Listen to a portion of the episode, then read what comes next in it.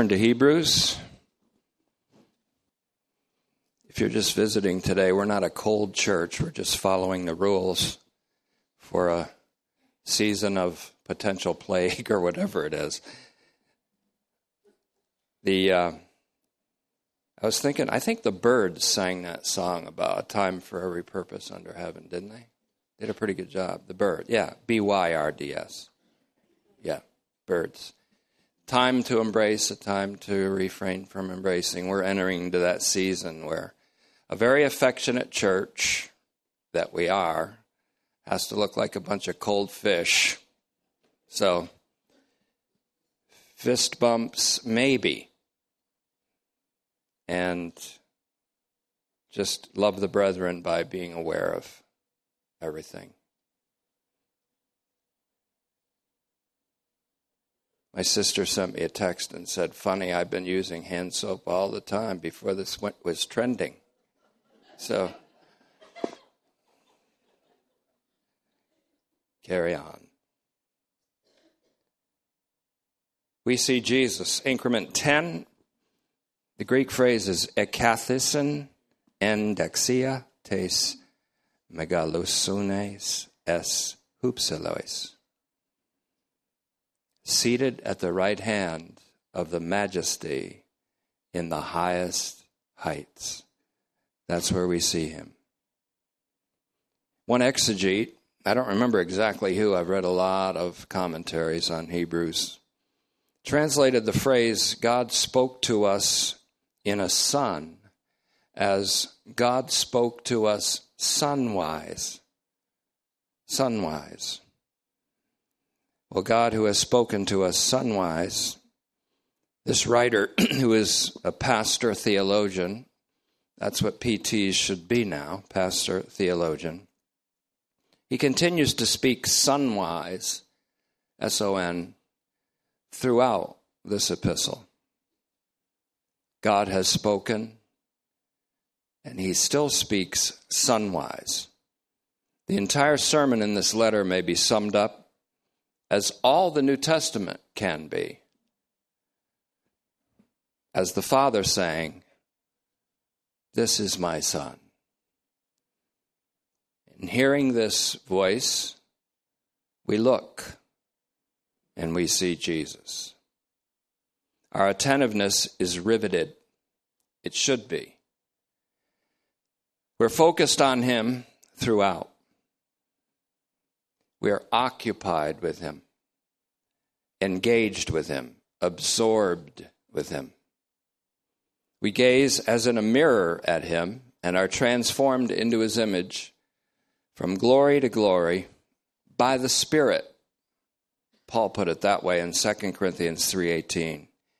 In Hebrews, believers are portrayed as beholders. This is not a manic obsession that we're talking about, a manic obsession that gives rise to fanaticism. It's the heart's delight in the Lord, in the proper object of our worship, an occupation that leads to transformation. For as the principle goes, we become like what we principally behold. We become like what we primarily behold. With what or whom we are primarily occupied. What or whom we behold in worship is what we begin to resemble, or who we begin to manifest. Or even better, who begins to be manifested in us. Paul the Apostle speaks of believers in Jesus gazing with unveiled faces, contrasting us with Moses, who had a veil over his face. Gazing with unveiled faces at the glory of the Lord as in a mirror 2 Corinthians 3:18. Then down the road a little bit in 2 Corinthians 4:11, what does he say? He speaks of the life of Jesus being manifested in our mortal bodies. The mortal bodies of the beholders. These worshipers of the Lord. Now, Psalm 115, and you can look at it at your own leisure, Psalm 115 is one I want to resort to at the moment. It's instructive on many levels and for many reasons, and we're going to see this not only in today's increment, but future ones perhaps. In Psalm 115, my translation from the Greek text reads like this Not to us, O Lord, not to us, but to your name give glory, because of your mercy and truth. Lest the nations around us say, where is their God? But our God is in the heavens above. In the heavens and on earth, he has done whatever he pleased. This writer went on to describe the idol gods of the surrounding nations. In contrast to the omnipresent and omnipotent God of Israel, this psalm composer describes the idols of the nations which are evidently dead images of created beings, mostly corruptible man. And so in Psalm 115, 4 through 7, he says, The idols of the nations are silver and gold, the works of human hands. They have mouths, but they will not be made to speak. They have eyes, but they do not will not be caused to see.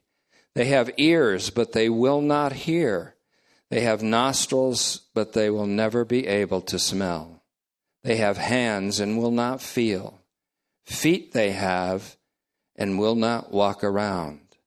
They will not even make a sound with their throats.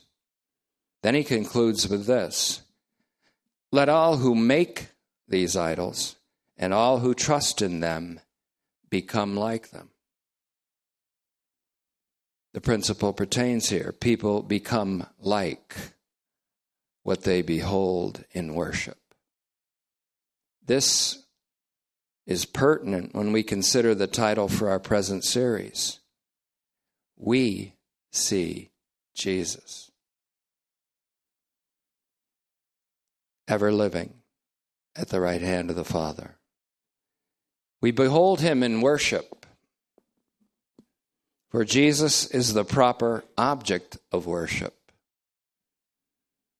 As believing and no longer doubting Thomas, he's famously known as Doubting Thomas. I call him believing and no longer doubting Thomas, as everyone will be when they see him.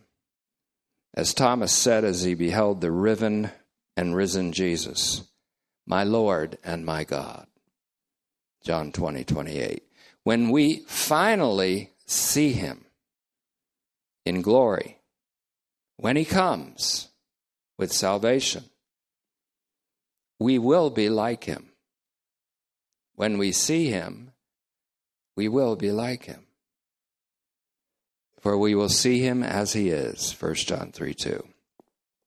So Psalm 115 breaks in with the psalmist praying that glory and honor goes to Yahweh and to Yahweh's name and not to us. Not to us. The more you grow in grace, the more you despise the idea that any glory would come to you. More specifically, he prays that God would glorify his name because of his mercy and his faithfulness. For those reasons. Because of his mercy, which endures forever, and his faithfulness, which justifies all, as we've learned. Faithfulness being another name for truth in this context. In Hebrews, God is the majesty in the highest part of the heavens, and Jesus is the Son seated at the right hand of the majesty. As the psalmist said, God has done what he pleased in the earth. God has done what he pleased in the earth. Why? he sent his Son, who became the complete, once and for all sacrifice for sins, whose offering of himself put away sin. In other words, the Son made purification of sins, as we read in Hebrews 1 3, and then sat down at the right side of the majesty in the heights, not on a separate throne, but on the same throne of the majesty, at the right hand side of heaven. And God has done all that He pleased in the heavens on earth, as the psalmist writes. We know what that means now because of the Son who hung hoisted up between the heavens and the earth on a cross. Because of that, all things and all beings in the heavens and on earth are reconciled to one another and to God. God has indeed done all that He pleased in the Son in whom He is completely pleased. This is my Son. I'm completely pleased with him. Matthew 3:17. Jesus is the Son who is seated now at the right side of the eternal majesty in the highest heights. That's a pretty big deal. There, he bears the name above all names, all the names of the angels, all the names of the prophets, all the names of history. And there he ever lives with incorruptible life as our merciful and faithful high priest. Merciful and faithful high priest. Hebrews 2:17.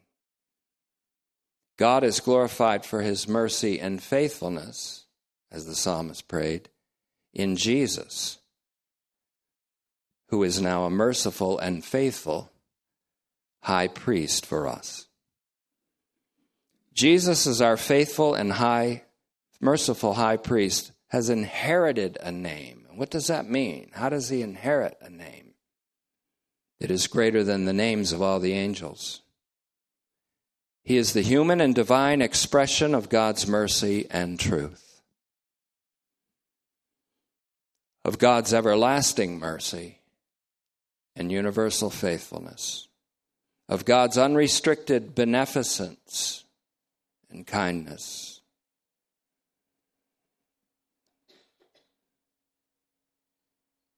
and of God's passionate philanthropy and love for humankind. His unrestricted beneficence and his full on philanthropy. At the right hand of the majesty in the heights, the highest heights, the absolute highest heights of the highest heaven, we see Jesus crowned with glory and honor. To you, Lord, be glory and honor to your name, not to us. God has answered the petition of the psalm composer of Psalm 115. He has made glory come to his name, for the name of Yahweh is Yeshua. The name of the Lord is Jesus. He has also answered the petition of Jesus who prayed, and the prayer is recorded in John 17:1. Father, the hour has come. Glorify your Son, so that the Son may glorify you. The hour that had come was the hour of the cross, the hour when the Son would give eternal life to all that God had given him and all that God had given him was all flesh. This is the heart of the message today, the soteriological heart, the saving heart of the gospel. The Father, in that hour, gave that the Son would give eternal life to all that God had given him. For as the scripture says, the grace of God appeared, made an epiphany, salvation to all of humanity. Salvation for all of humanity. It doesn't say offering salvation for all of humanity, which would emphasize a human choice on your part.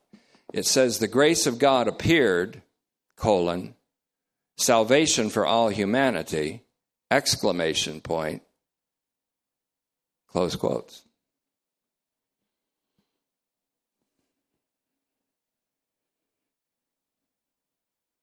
I can't emphasize this enough. And again in Titus, that's Titus 2:11. Down the road in Titus 3, 4 and 5a it says, "When the beneficence and philanthropia, philanthropy of God our savior appeared, he saved us. When the beneficence, the mercy and the faithfulness, the beneficence and the philanthropy of God appeared. When did it appear? In Christ and Him crucified. I refer you to the last message on Wednesday. For anyone who has seen me, Jesus said, has seen the Father. But anyone who has seen Jesus crucified has seen the Father most clearly. For God was in Christ reconciling the world to himself. Anyone who sees me, Jesus says, sees my Father. We see Jesus, so we see the Father. Anyone who sees me, says Jesus, high and lifted up, crucified, sees the Father most clearly, for God is love. And this is love. This is how it's demonstrated. Not that we love God, but that God loved us and sent his only eternally begotten Son to be the propitiation for our sins so that we might live through him. We love, yeah, because he loved us first. He who sees Jesus sees the Father.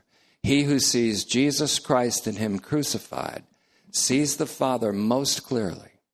For in that act, God has spoken in His Son. And in that act, God has said, I love you. Hebrews seems to skip right past the resurrection and assume it, and then portrays the Son exalted. But the very fact that he seems to skip the resurrection forces us to think about it all the more intently. That's a wonderful device of this brilliant teacher. I'm going to be presenting a second theory that I'm almost very impressed with. I presented the theory that this could have been written to believers in Jerusalem, but you know what? I'm going to just put this to you now, just as something you can think about. This may well have been written to a house church in Rome around the time of Nero's persecution and the fire of Rome. To a house church, and the house church might just be that of Aquila and Priscilla. And the audience of this first epistle might have been 15 or 20 people. Didn't have to be to a megachurch a house church of 15 or 20 people. And I'm going to present a case. It's, it's been made pretty much by a man named William Lane who took 12 years on Hebrews just to do a commentary. But there's a good reason to think this. So, you DVD groups out there, just you think you're just a handful of people, well, you'd be worthy of a letter like Hebrews. But we'll be making, we'll be presenting that just so that you can think about it and do a little dialectic in your own mind. As Hebrews 2 3 says this. Well, let's first reiterate. When the beneficence and philanthropia of God our Savior appeared, Jesus Christ in Him crucified, He saved us. When did He save you? I'd have to ask that. When did he save? Uh, when you walked down an aisle and committed your life to God? Or was it when God committed his life to you? when his beneficence and philanthropy appeared. Evangelists make a big mistake when they insist on sinners dedicating themselves to the Lord without first explaining how the Lord has dedicated himself to us. For self revelation of God is the self dedication of God. And the self dedication of God is revealed in the one time sacrifice of his Son. When that beneficence appeared, he saved us. As Hebrews 2 3 says, how will we escape? How will we escape? Which we've already seen means, how will we be saved? How will we be saved if we neglect or reject so great a salvation? What's the writer saying there? What he means is there is no other salvation. So, how are you going to be saved by any other salvation than that which has already been done? How are you going to be saved? There is no other salvation than that which God has already made effective in Jesus and by the Son's once and for all sacrifice for sins. I read a small article recently on Aaron Rodgers, the quarterback of the Green Bay Packers. I'm sorry to blaspheme here in Pittsburgh, but but uh, evidently he's had a an irreconcilable difference within his family. And he was asked why finally, and he said, I just can't believe in the God that they speak of that he would send a large percentage of his people and his creation to an everlasting hell. Just can't believe it. Aaron, Here's your message.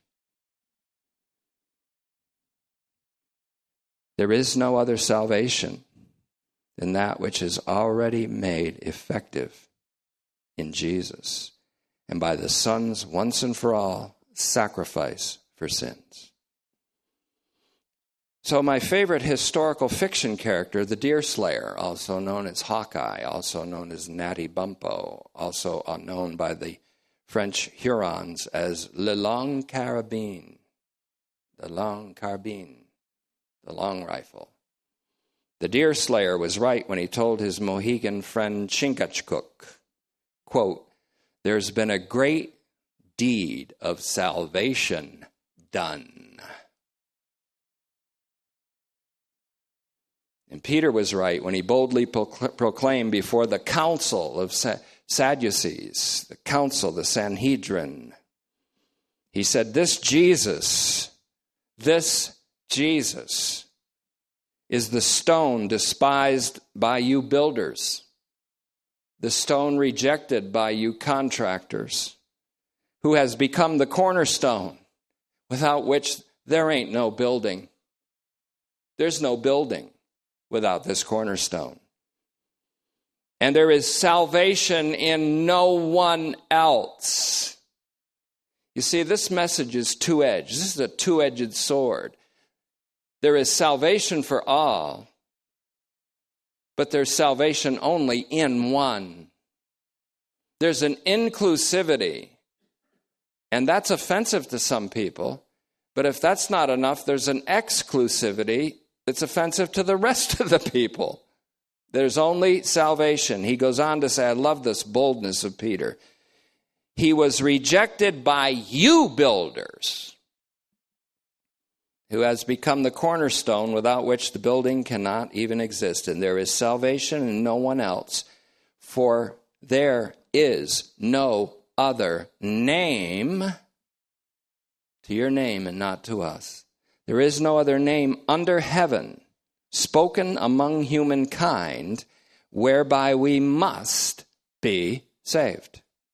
If there is no other salvation than that which has been done in the Son, and if there is no other name under heaven given and spoken among human beings by which we must be saved, then how will we be saved if we neglect the only salvation and the only name by which we must be saved? In other words, Hebrews 2 3 is not a fearful question, it's a logical one. Later on in Hebrews 6, he says, How are you going to get to maturity by going away from maturity?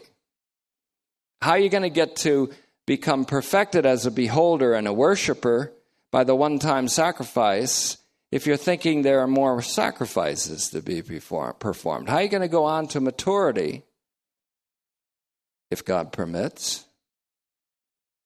By going away from maturity.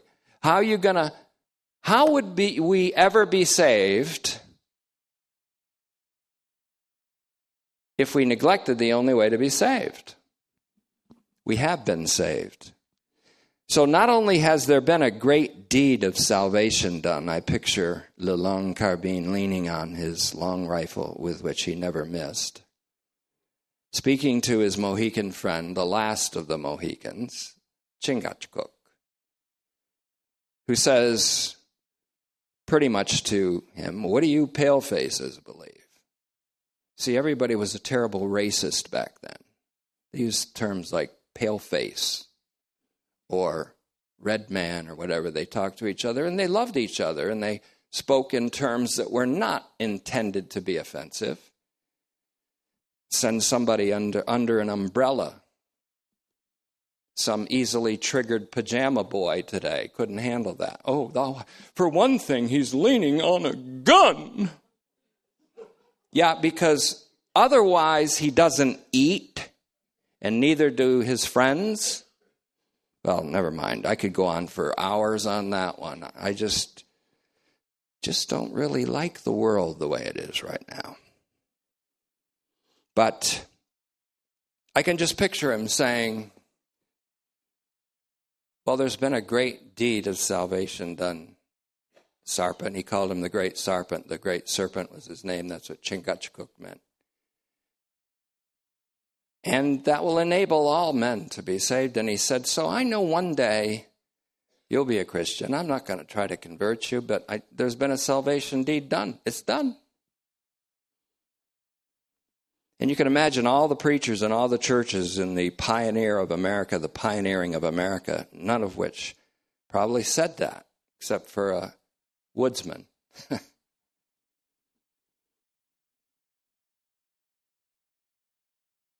Not only has there been a great deed of salvation done, but the one who accomplished so great a salvation for all of humanity is now seated at the right hand of the majesty on high.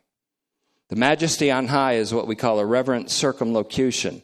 It's a way of speaking around the name for God, which is a Jewish kind of convention. In the Greek text, it's tes megalasunes en hupselois. The Hebrew equivalent is Hagdula Bam Romim. Hagdula Bam Romim.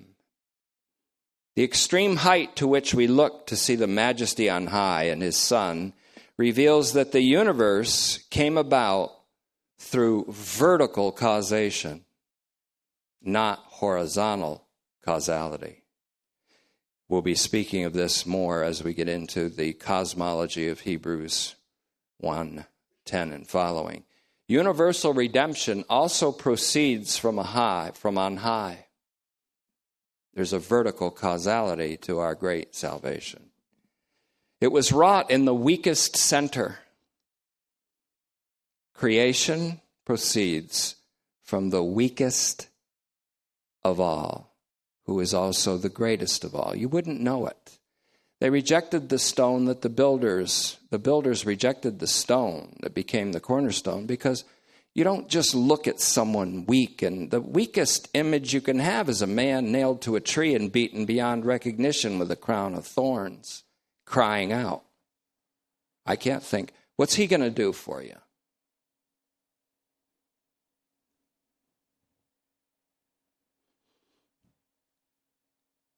But as they're even discovering in physics, the least of all is actually the greatest of all.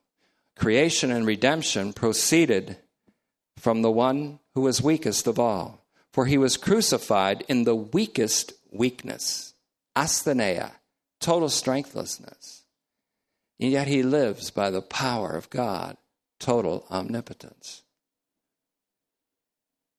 Creation and redemption proceeds from the weakest possible center and out from it power.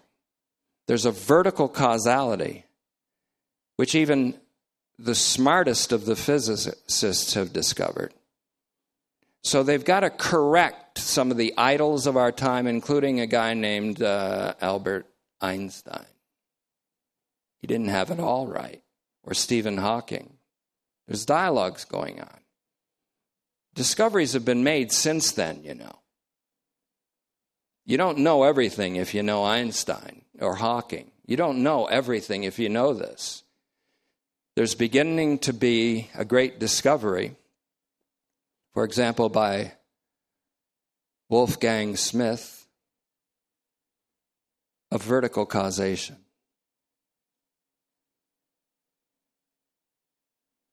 Some people call it the Logos. He was crucified in the weakest weakness in 2 Corinthians 13:4, but he lives by the omnipotent power of God. He ever lives or lives forever in the power of an incorruptible life, says Hebrews 7:16. To make intercession for us to save us to the uttermost point in Hebrews 9 725 rather to the point of bodily glorification. Philippians 3:20, 1 Corinthians 15, 51 to 55. He does this simply because his obedience unto the death of the cross led to exaltation in a body of glory. That the Son, also our great high priest, is at the right side of the majesty in the highest height of heaven, is also said to be, so far, the main point Jump over to 8 1, and we'll go into the third gear. The main point of the whole sum of this whole discourse, all the way up to 8 1, shows just how important this right side of the majesty is as a theme, as a place to view Jesus. For in Hebrews 8 1, it says, the main point of what we have been saying, or kephale means the sum in summary, what I've been saying all the way up through 726, 727, 728 in 8 1 is that this the high priest that we have, the high priest that we have, is one who sat down. Same word as in Hebrews 1 3 on the right side of the throne of the majesty. This time he doesn't say in the heavens, he says, or in the heights, he says in the heavens. Entus uranois. The main point of what we've been saying all the way up to now is the high priest that we have. You have to put the accent where it belongs. The high priest that we have is one who sat down on the right side of the throne of the majesty in the heavens. So here, this pastor theologian, we don't know who he is. We do know he's a he, that's about it. Hebrews 11 31, 32. He uses the phrase entois uranois, meaning in the heavens, and that there, therefore makes the phrase in the heavens in 8 1 equivalent to the phrase in the heights or on high, en hupsalois in 1 3. So this main point continues to be fanned out or expanded or elaborated after 8 1. Also, for example, contrasting our high priest with the priests of the Levitical order, the PT later writes Hebrews 10 11. Jump there if you got your Bible. Hebrews 10 11. On the one hand, every priest that's the Levitical order under Moses' law. On the one hand, every priest stands daily, stands every day, ministering and offering over and over the same sacrifices, which can never take away sins. But this one, our great high priest, our high priest, having offered one sacrifice for sin forever, sat down at the right side of God. This time he doesn't say the majesty, this time he says God. As Hebrews 8 1 showed, that the heights or the place on high where the sun sat down and is seated as being equivalent to the heavens, so here the majesty is revealed plainly to be God, to Theou. In all these three cases, the Son, also known as our high priest, has sat down. You can proudly claim him as your priest, incidentally, your high priest, your great high priest our high priest, he sat down because the deed of salvation had been done. He sat down because the deed of salvation had been done. Has been done, Chingachgook.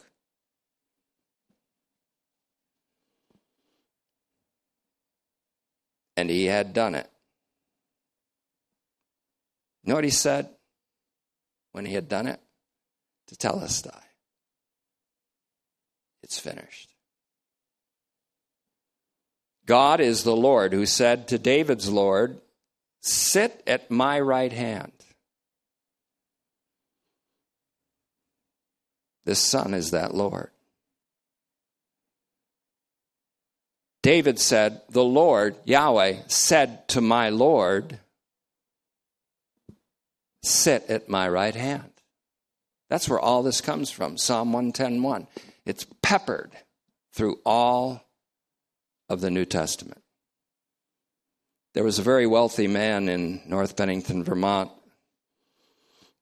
And I asked one old Vermonter one time, I said, How did he get rich? And he said, Well, he struck gold out west. He came back to Vermont. And I said, He struck gold. And he said, Yeah, but I'll tell you the real story. He filled up his shotgun with gold dust and shot it into a mountain. He peppered the mountain with gold dust, then sold the mountain. That's why he lives in Vermont, not Arizona, in Vermont, not Nevada. He came all the way back here. He sold a mountain peppered with gold dust. Well, the New Testament is peppered with Psalm 110.1. It's everywhere.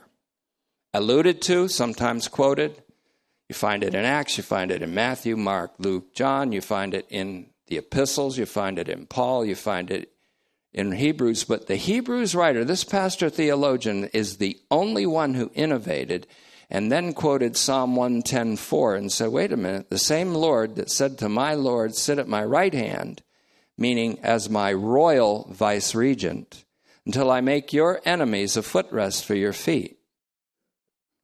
He also said to this same person, You are a priest forever, after the order of Melchizedek. You, already a king seated at my right hand, are also a priest forever. How do you become a priest forever? Well, that's what Hebrews answers. So I started with Psalm 115 on my own innovation, but there's an allusion here to another psalm, Psalm 110. For in verse 1 of that psalm, which is 109 in the, in the Septuagint, David wrote, Yahweh said to my Lord, Sit at my right hand, the highest position in heaven, until I place your enemies under your feet as a footrest. Now, when the Father says this to the Son, we will note that the feet are scarred through being pierced as they were nailed to a cross. So the father was very tender with the son, and he said, I'm going to sit right here until I make all of your enemies. Never thought of this, probably. A resting place for those feet that were nailed to a tree. I'm going to give you a resting place for those feet all his enemies under his feet. The majesty of Hebrews 1 3 is Yahweh the Father. His Son is the Son in whom God has spoken to us definitively in these last days, whom God has appointed heir of everything, in the heavens and earth, and by whom he made the universe. It wasn't horizontal causality through crystals and cells. It was vertical causation of the Father in the Son, just like salvation. Vertical causation, where the weakest possible center of the universe, a crucified man, is the strength and omnipotence of the creation of a new creation through resurrection and exaltation. Not only that, but the Son is the one who bears and carries all things by the word of his power to a redemptive and saving conclusion. Everything that happens. This Son is the one who has made purification of sins by taking sin away. How would you purify someone of a disease? You take the disease away. How did he purify us from sin? He took the sin away. Once and for all. By his self sacrifice. And his self sacrifice is the self representation of God the Father and the Father's self dedication to us. We should never speak of our dedication to God before first speaking loudly and clearly and fully of God's self dedication to us. His total, not partial, self dedication to us in Son. Literally. Only by understanding this will our self dedication to God be complete and true and real. Only by understanding this will our self dedication to God be true worship. For the Father seeks such to worship Him.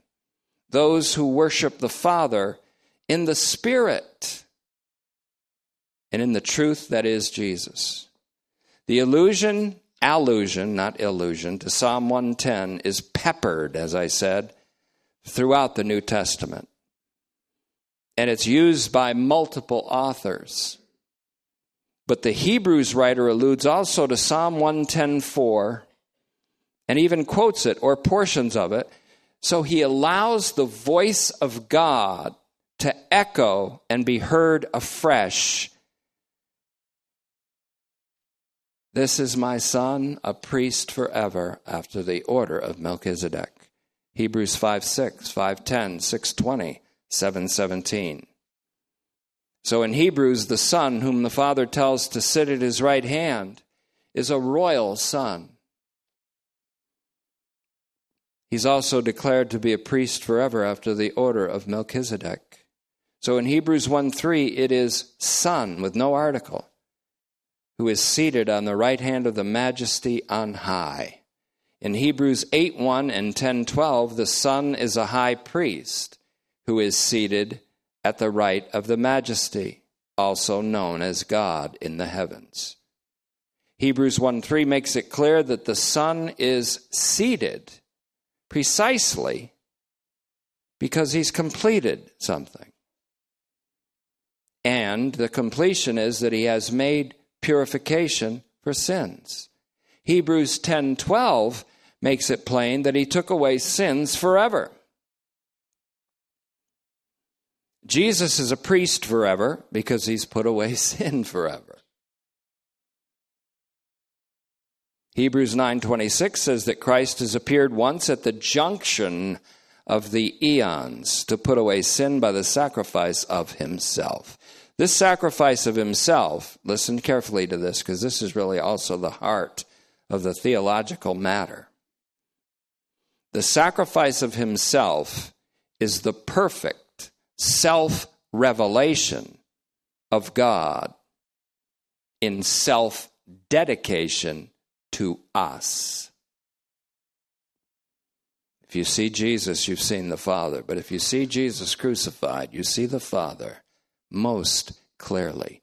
You see God, who is love. You hear God say, I love you. Such a great high priest sat down because he had accomplished such a great salvation. Such a high priest we have. You can hear the Jewish pastor theologian. Such a high priest we have. Such a great salvation we have. Such a great salvation for all because he tasted death for everyone. Now let's try this translation. Let's try this one on for fit. We're going to I'm a tailor now. I'm trying this on for fitting, but we're not done fitting. I'm going to take it away and just tuck it here and tuck it there, cut it there, seam it here. It's not perfect yet, but let's look at Hebrews 1 1 to 4, the first sentence. It's a complex sentence, doesn't end at 3, ends at 4. That'll give you some tracks where we're going to run on. Hebrews 1 1. In many parts and in various ways long ago, God, who spoke provisionally to the fathers and the prophets, in these last days has spoken definitively to us in a Son, whom he appointed heir of all things, through whom he made the universe, who is the visible radiance of God's glory and the exact visible self representation of God's invisible reality, and who upholds the universe and carries everything that happens in it through the course of all time toward a redemptive objective, who has made purification for sins, who has sat down in the highest heights of, at the right hand of the eternal majesty, having become, verse 4, as much better than the angels as the name he has inherited is more excellent than theirs. That's where we're going to take up next time or in the times to come. How does this son inherit a name? Doesn't he already have the name? Yahweh. Well, let's just start by, by ending. Today, our emphasis has been on the Son. So many things I wanted to study in Hebrews and bring today, and you know what kept happening? Seated at the right hand of the Majesty on high. Father, what, do you, what will you have me study today? Seated at the right hand of the majesty on high. I'm teaching we see Jesus, as you know, Father. What should I emphasize Sunday morning? Seated at the right hand of the majesty on high. So every time I go to the study, this is my fourth edit. I do edit one, print it out, just in case something crashes. Everything crashes and burns. I got edit one, and I come here with edit one. Then I do edit two. Then I do edit three. This is edit four. I'll do edit five and six before I get it out in print, and it still won't be good. Still won't be. It'll still be rough. So the thought, when the thought hovers and won't let anything else interrupt, but seated at the right hand of the majesty on high, then I should make the message something like seated at the right hand of the majesty on high, I think. See, that's what I'm learning. I've only learned this after many, many years of exegeting how to be obedient to the Spirit of grace. And I don't always hear him. He's a perfect teacher. I'm not a perfect student. And so that's what I pray that I would be able to hear his voice today if you hear his voice. And I've been taught we never hear God's voice today. Well, then, how come it says today if you hear his voice? Still small voice. Still small voice. Hearing doesn't mean audible, it means there's something in the heart that receives an impression by the ever living God. He's not a dead God who's an idol with hands that can't feel and feet. In fact, Jesus has hands that have feeling, that felt nails go through them. He has feet that have feeling with a spike that was driven through it. He has a heart that feels what you feel. And when you go through what you go through, he feels what you're going through. Feels it. Feels it. He feels, that's a big word today. Feels as a noun. I got lots of feels. Well, who doesn't? I don't, I'm not governed by them, but I know what it's like to have, oh, here's a new emotion I never felt before. It's horrible. Oh, here's a new feeling. Here's a thought that came into my head, for that's what the enemy does. He places a thought in your head.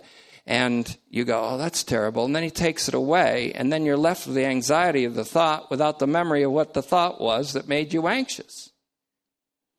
And so the Lord knows all that we've, he feels what we go through and goes through it feeling what we feel.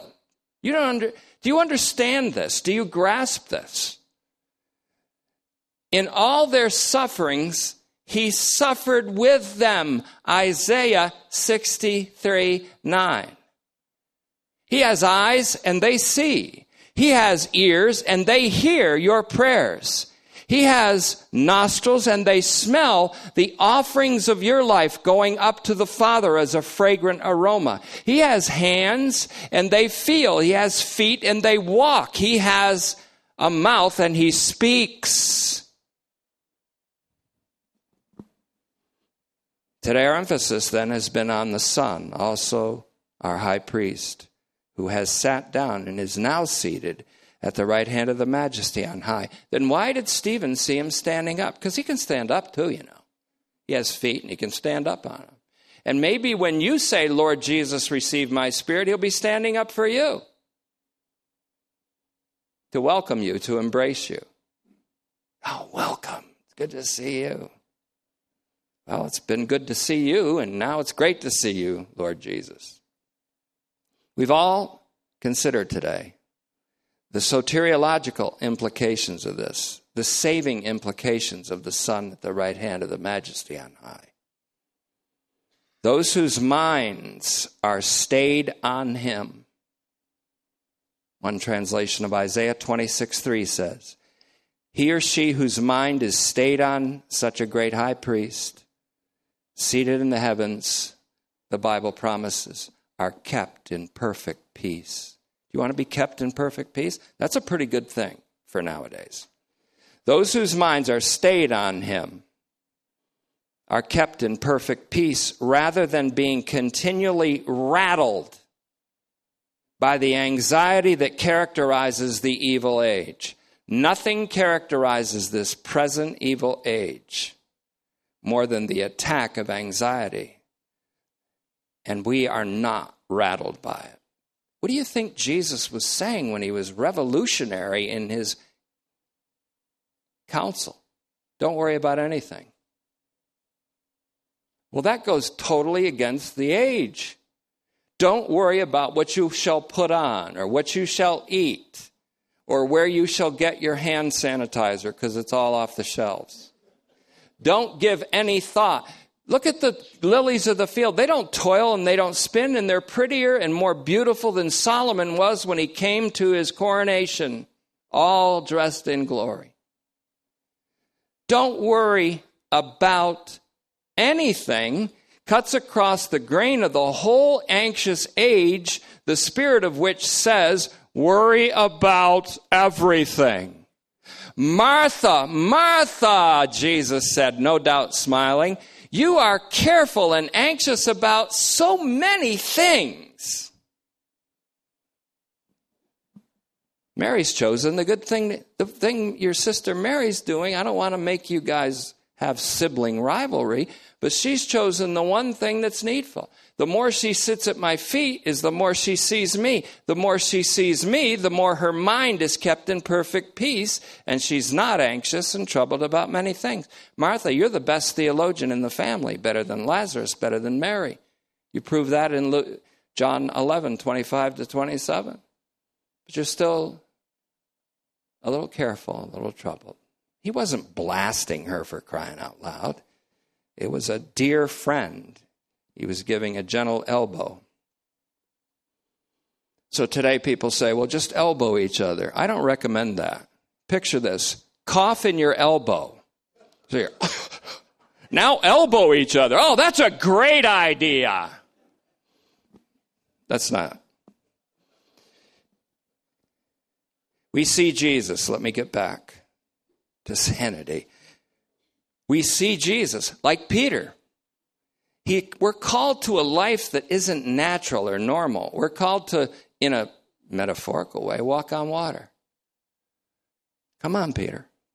Well, you mean, yeah. But it's not concrete, it's uh, water. Come here. We see Jesus, but with Peter who walked on water, as long as his gaze was fixed on Jesus. So with us, there are rising waves, whirling winds around us, impending things. Shall impending things separate us from the love of God? No. So we fix our eyes on Jesus, the author and perfecter of faith, who for the joy that was set before him not only endured the cross, but guess what Hebrews 12 2 says? He endured the cross, but not only that, but guess what then it says? And this blew me away yesterday. He sat down at the right hand of the throne of God. He endured the cross, despising the shame. He endured contradiction and abuse and insult and mockery of sinners. He endured the cross but he's now sat down at the right hand of the throne of God. Consider him. So let's go to him outside the camp, says Hebrews 13 13. And as we go to him, let's keep our eyes fixed on him. That's the, the ticket. Let's go to him outside the camp, bearing his reproach, because we're bearing his testimony. That, among other things, that may also mean stop being cloistered in your own little safe space. You might mock others for trying to find one, but you live in one. Well, if I go outside the safe space and bear the testimony of the Lord, I could be criticized. I could be mocked. Someday I could be dispossessed of my property. Someday I could be imprisoned. These people someday, you haven't yet striven against sin to the point of blood, but some of you are ready to in this audience.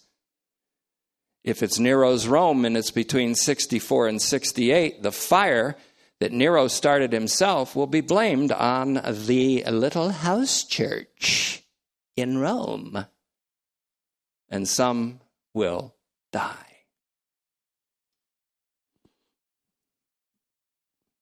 Let's go outside the camp to him. And as we go, the ticket is keep your eyes and hearts fixed on him. That's why we assemble together. You know why we come to church? Not so that we have a good attendance record. We come to church, we assemble together as we because we see a day approaching. We see a day approaching. We imagine a moment approaching in which he comes to receive us to himself. Don't let your hearts be troubled and anxious. I'm going away, but I'll come again and receive you to myself. While I restore all things in the universe, I'll receive you to myself too. So that where He is, we may be also. So that where I am, you may be also. John 14, 3. And this is why we go out to others. This is why we go out to others, bearing his testimony, even though, of course, we risk receiving their reproach, at least at first. For everyone who reproaches you, look at them as a future convert to your hope, your faith, your love, and to the salvation deed that's already been done. Thank you, Father, for this opportunity. We do understand why we gather. We assemble together for the purpose of encouragement because we see those of us who are here today, we have we can't live without this expectation of the coming of our Savior. It's with us whether we're conscious of it or unconscious. And we We see this day approaching, and so we are not of the crowd that recedes and withdraws back into sin nature control of the soul. We are those who pursue and proceed and live by faith. We thank you for this privilege in Christ's name. We ask